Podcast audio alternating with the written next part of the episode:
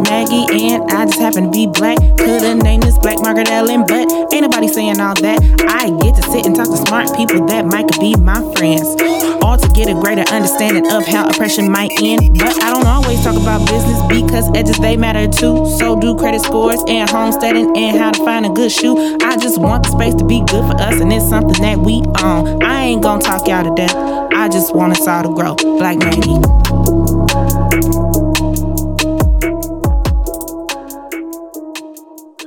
Hey everybody, welcome to the Black Maggie podcast. Today's vibe of the day is a fresh hot pepper. Okay, one that you just got, you grew it yourself, you were able to pick it, the caterpillars ain't eat it, and you actually got to have it. And my motivational moment will be just because you don't see progress on the surface does not mean that there's not something great happening in the soil. So today, my guest is La, owner of Designs by La. And we have been actually working for the last it's coming up on 3 months. We're in September now. Yeah, it's like 2 months. Yeah, it's 2 months and a couple of days. 2 months and some change on providing the urban homesteading classes to the people. She's been doing this for free out of the kindness of her heart. And I'm excited to have her on today on the podcast so we can talk about some of the stuff that everybody that's not already a classmate can get to know. So I introduce to you, La. Welcome. Well, thank you for having me. Absolutely. Yeah. So, okay, so we've talked about so many things over the last 2.5 months that I know you're like, what new conversation could we possibly have, right? Because we've discussed so many things when it comes to urban homesteading.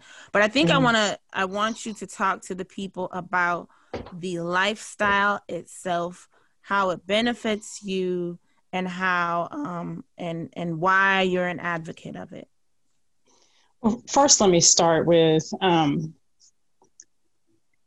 there's so many places to start with this, but mostly it is the fact that I grew up with parents who were freegans, and freegan is a more modern term. So basically, what they did was if they went to a restaurant, they picked up extra napkins or straws or packets of ketchup. So we kind of lived off the surplus of other people. And we always had a garden, and my mother always bought whole or half, like a half a cow every year she would buy, or a portion, a large portion of chicken. She would always butcher all this stuff, and we had a lot of deep freezers, and we froze stuff and we grew things. So fast forward to modern day, that was urban homesteading back then, and it still exists to this day. There are a lot of people out there that don't realize that they're urban homesteading, but the fact of the matter is that at the top of this year, we ended up with a lot of shortages in different things. And for those people who were caught off guard by this, it was a big impact. But for those people who are homesteaders in general, or they were urban homesteaders, are not necessarily caught off guard.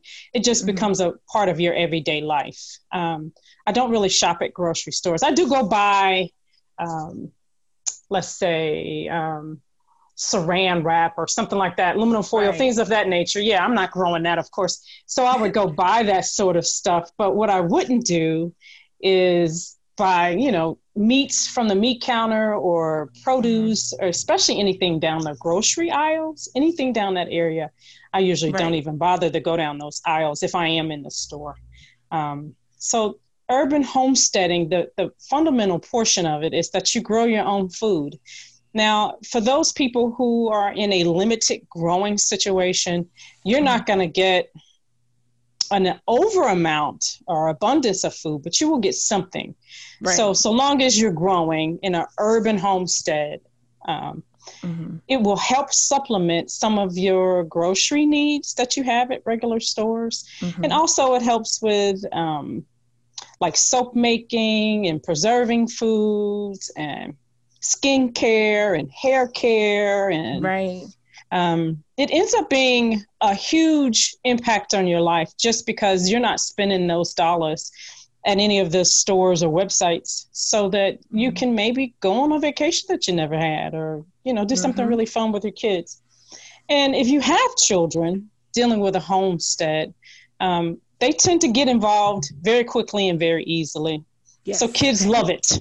They really do love it. It's true. So I don't know if anybody out there, you know, homeschools their kids, but it's almost like a science experiment for a lot of things. They get to watch things grow. They get to watch things, say, for instance, the bugs attack something that's in your garden. They get to see that hands-on in an everyday type of moment for them. So they get to experience the world in a different light, not just being cooped up in a classroom.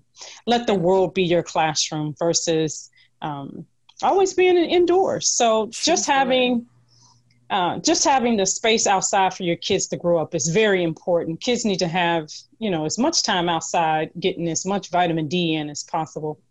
You know, not to have your kids indoors all the time, but you can have them outside, and you go outside too, because the sun is so healing. You get a lot of nutrition from the sun alone, not just, you know, a lot of people get cancer or whatever, but there is a lot of things that you can't get in your food, and the sun does heal that. So. Absolutely. That's basically urban homesteading in a nutshell. There are some other things dealing with their homestead that I guess, you know, men would deal with, not necessarily women or whoever. It could be a partner, whatever. It doesn't matter. Just so long as two people are kind of involved in the homestead lifestyle. So, because you're going to need help. It's not like you're just going to have this homestead and it's only going to be you doing it. No, ma'am, you're going to need everybody's help. Exactly. I promise you, you're going to need help. So that's probably the biggest thing. But, like you covered a few questions, because I'm thinking about, like right now where everybody's homeschooling at least a couple of days a week. Right. And so having a home garden, you know, provides that time where your kid can get some sunlight, can get some exposure to, you know, some concepts of biology and things like that. Absolutely. And, you know, especially now is a time that I tell you, I have saved so much money. So before I even started the garden, I saved a bunch of money by reducing how much I was eating out at restaurants. Absolutely. But absolutely.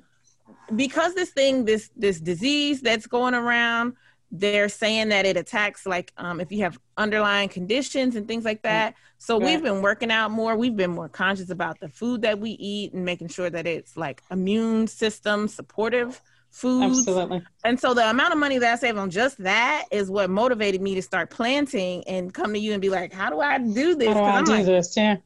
If I can take it to the next level, I'm afraid to see how deep into this that I can actually get. I've cut my nails. Well, I cut mine all the time too. Yeah. Mine get real long, but I just cut them all off.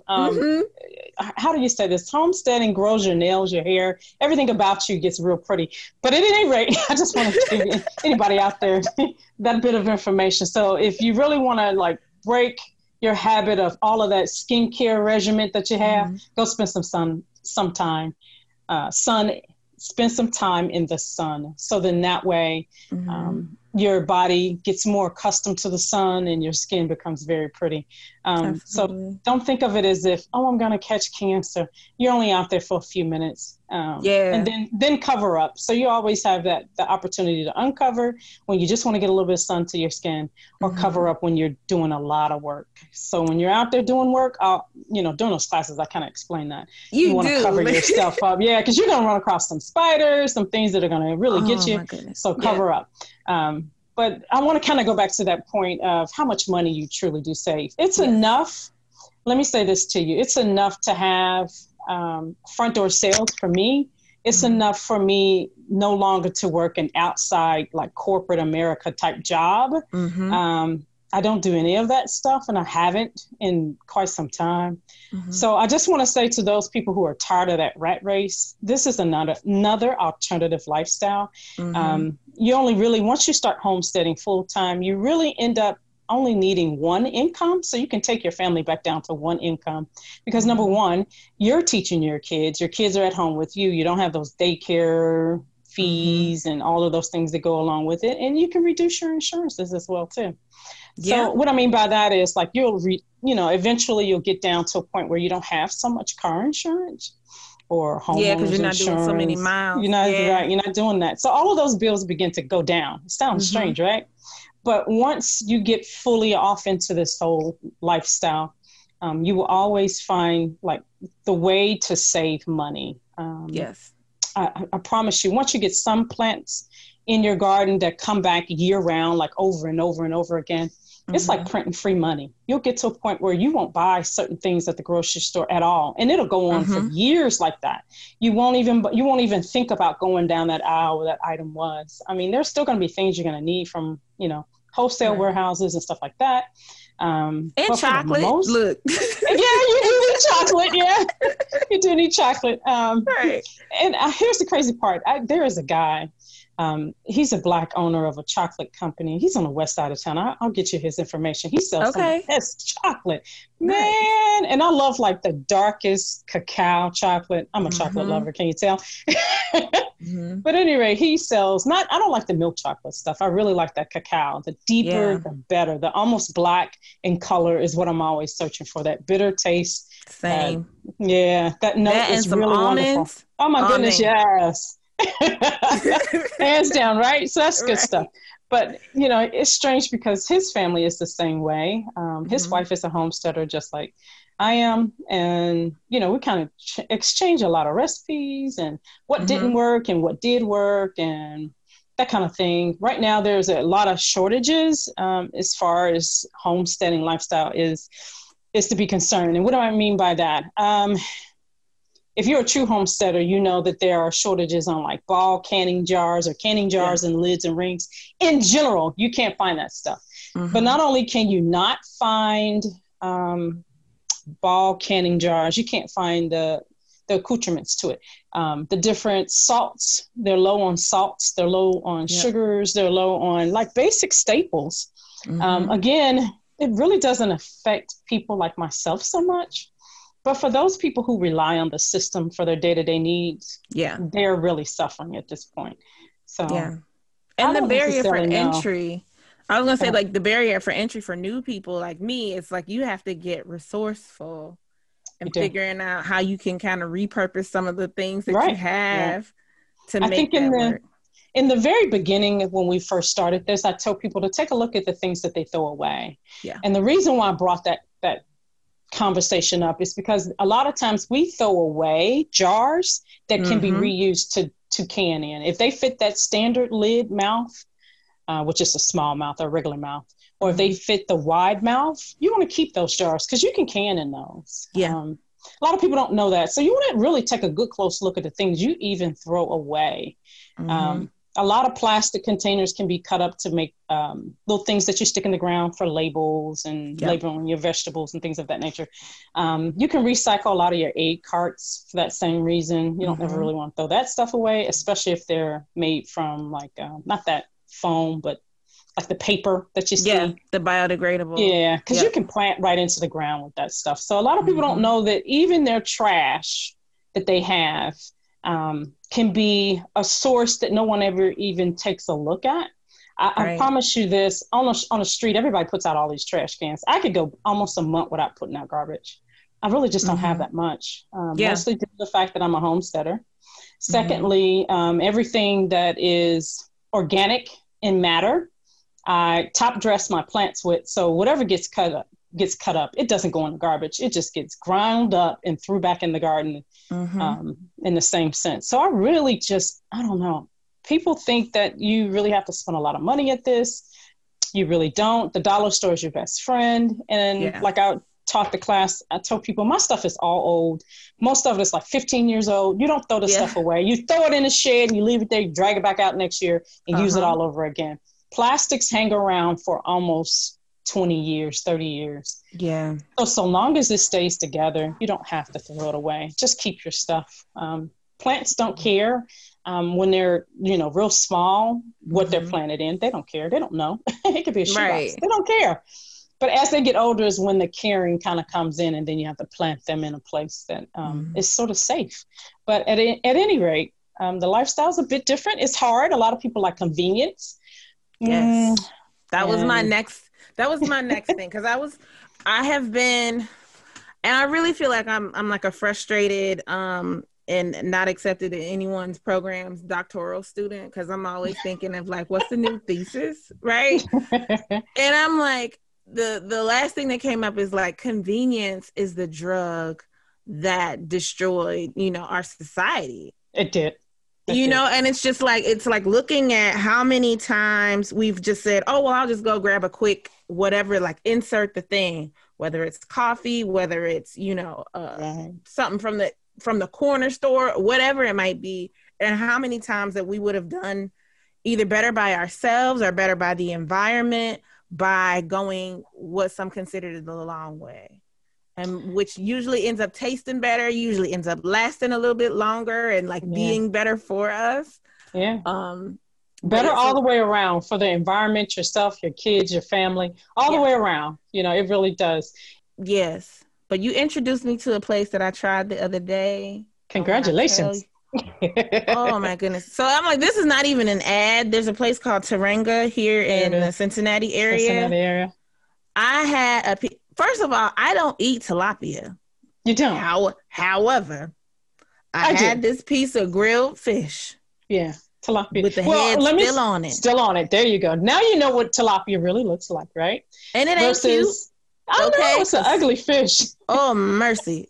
But it was delicious. Right? But here's the thing that I was noticing in the flavor combination. So there's two fish places here. You got Alabama Fish Bar, which is fried fish downtown. Oh, it's popping. I still like it, but I can't. I can't eat it because it messes with my blood pressure. Like I feel it does me too. Yeah, it gets me. My blood pressure goes up. So yeah, I stop fooling with that. It is good. I'm no doubt in that. But my body doesn't like it. Like. This girl ain't liking that stuff, right? So. But Teranga, like, so the things are prepared differently, right? It's grilled fish versus fried fish.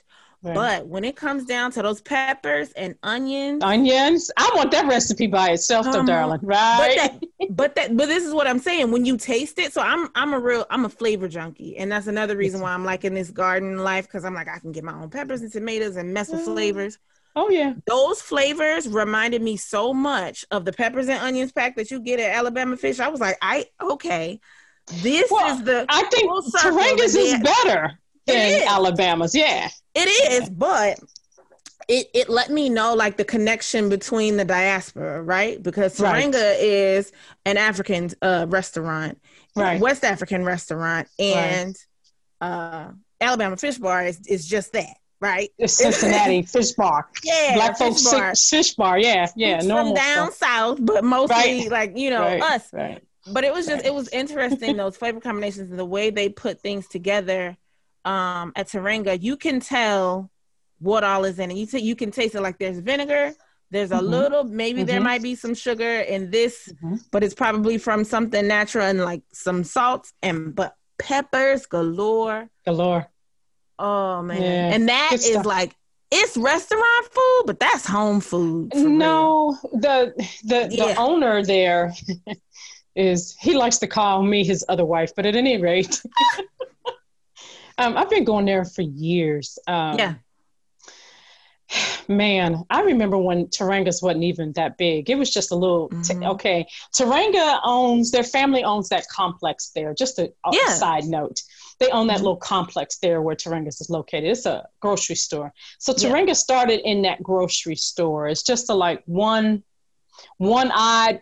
They only had one eye to cook on. Like it was just that grassroots. It really was. Right. And over a course of time, they just kept building and building and building and building and building. And so what it is today is they, outside of True Hardware, that's all theirs. Yeah. If you go up there and it's packed, man, you got to sit on the street to even get in the parking lot. It's just that good of food. And at first it was just really kind of like the Muslim population in Cincinnati knew about it.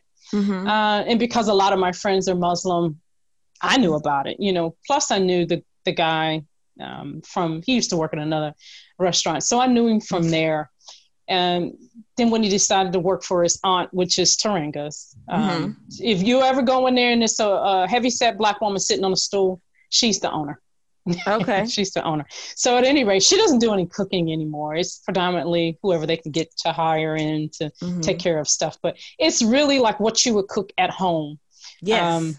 Their stuff is as fresh as it can get. They start early in the morning. I tell you what, if you over there in that area at 7 o'clock in the morning, you know they clanging some dishes over there because it mm-hmm. smells good as all get out. Yes. So everybody in Cincinnati, I thought, telling me, you told me you know about it, knew about Teranga's. Like, who doesn't know about Teranga's? That's the best place to eat in Cincinnati, if you ask me. I did not know about it, but I'm gonna tell you, I don't know that I would have appreciated it as much. If I had not been inside of the journey of growing my own food, really, and like reconnecting with food. Well, because I mean, it is food flavored with other foods, right? It's not food flavored with like the chemicals and all of that stuff. And there's a taste bud shift that happens when you start eating fresh foods. Yes, it is. Versus, you know what I mean, the processed stuff. And I'm telling you, I don't know if I would have been like, this is the whip, or if I would have even been able to recognize all the flavors. I said all that to say is like, in this journey, you get a whole new mouth. Like you do. You get a whole new mind in this journey. I'm telling you, your mind, you start to look at stuff like, wait a minute, that's nasty. And I grow better stuff than that. Like mm-hmm. you go to a market someplace and you get to looking at stuff and you're like, this is horrible. Y'all are a joke. Where are you getting this stuff from? My stuff looks better than this. Mm-hmm. I mean, it becomes like, I hate to say this, you kind of get a little snooty, you know? Yeah. If that's the word, a little snooty, you kind of get a little, I'm not buying that because I know what I grow is better. I know, for instance, like I make my own kombuchas. Mm-hmm. When you buy that stuff, like at Jungle Gems, I hate to give anybody a plug, but they have like a kombucha bar. That stuff is disgusting. If you ever taste mine, you're like, so wait a minute, what did you say this was? Mine is mm-hmm. completely different. It's non-pasteurized. You're not getting rid of any of the good bacteria that happen in the kombucha. You're mm-hmm. really getting an immune boost that's like no other. Mm-hmm. And what goes on with the stuff that they have in most of the stores is it's pasteurized, so it's dead. It's not even a living food at that point. So a lot of people don't understand eating living food is the reason why, for instance, a person like me, I don't have any type of reliance on medication. It's because I eat living food, meaning that all of my food that I eat is alive, mm-hmm. you know? So even the stuff I drink is like that. Here's the other thing to note. For something like kombucha, it's safer when it comes from a small source. It's safer when it comes from your home. Yeah, I like to teach people to do it themselves. Yeah, your house, and like get the recipe and you do it yourself. And you're not, because like there is something that's lost when things are pasteurized, but you know, when things are in big quantities, there's good things can get out of hand. But there's also bad to take you out. So there's bad. So learning how to do it at your own house, learning how to homestead, like getting the recipes and doing all of that, so that things don't have as long of a shelf life. They don't. And like you're doing within small batches. Right. So then these things we talk about on Wednesdays, in the classes. But I think that we're probably going to be making a shift sometime soon. I think we got to get out of the food preservation series. We are. We got to get out of the food preservation series, and then things are going to shift. But this is the vein of things that we discuss on the Wednesdays, and things that I discuss when, you know, I'm just hanging out, trying to get some information. So I appreciate you coming on the podcast today, and thank you for sharing what you know, letting the people know a little bit more about like what's the behind the scenes. It's not just dirt. It's not just, you know what I mean? Like it's not just outside fighting with raccoons and stuff like that. There's some days it's in there, but it's not just that. So I'm grateful because, you know, this whole platform is about surviving and thriving as a Black woman in America. And everything that we talked about today is moving more towards independence and liberation And that has been something that has been an important thing for me the majority of my life, but I've been able to put words to it in the last few years. And so it was very important to have you on today to bring this portion for season 1 of this podcast. So thank you. You're welcome. All right. Until the next time, this has been the Black Maggie Podcast. Y'all take care. And once again, thank you for listening to the Black Maggie Podcast. And for your listening pleasure, you will be listening to the return from Pretty PK Kitty. You can find this video on YouTube. You can also follow Pretty PK Kitty at her Facebook fan page, as well as Instagram at the same username. I do hope you enjoy. Still gonna be crispy. Yeah. Yeah. Girl. Yeah. I am the best. Yeah. Don't care what they talk about. Fuck the rest.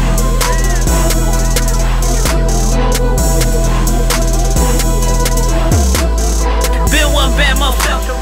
Bullshit ain't about nothing. Chicks always talk about something. Fraud niggas always front. I ain't with none of that foo-foo. Don't worry about me, homie, do you? Soft boy think you need two. Sad about crowd, he a boo-hoo. Mad about a boy, but oh well.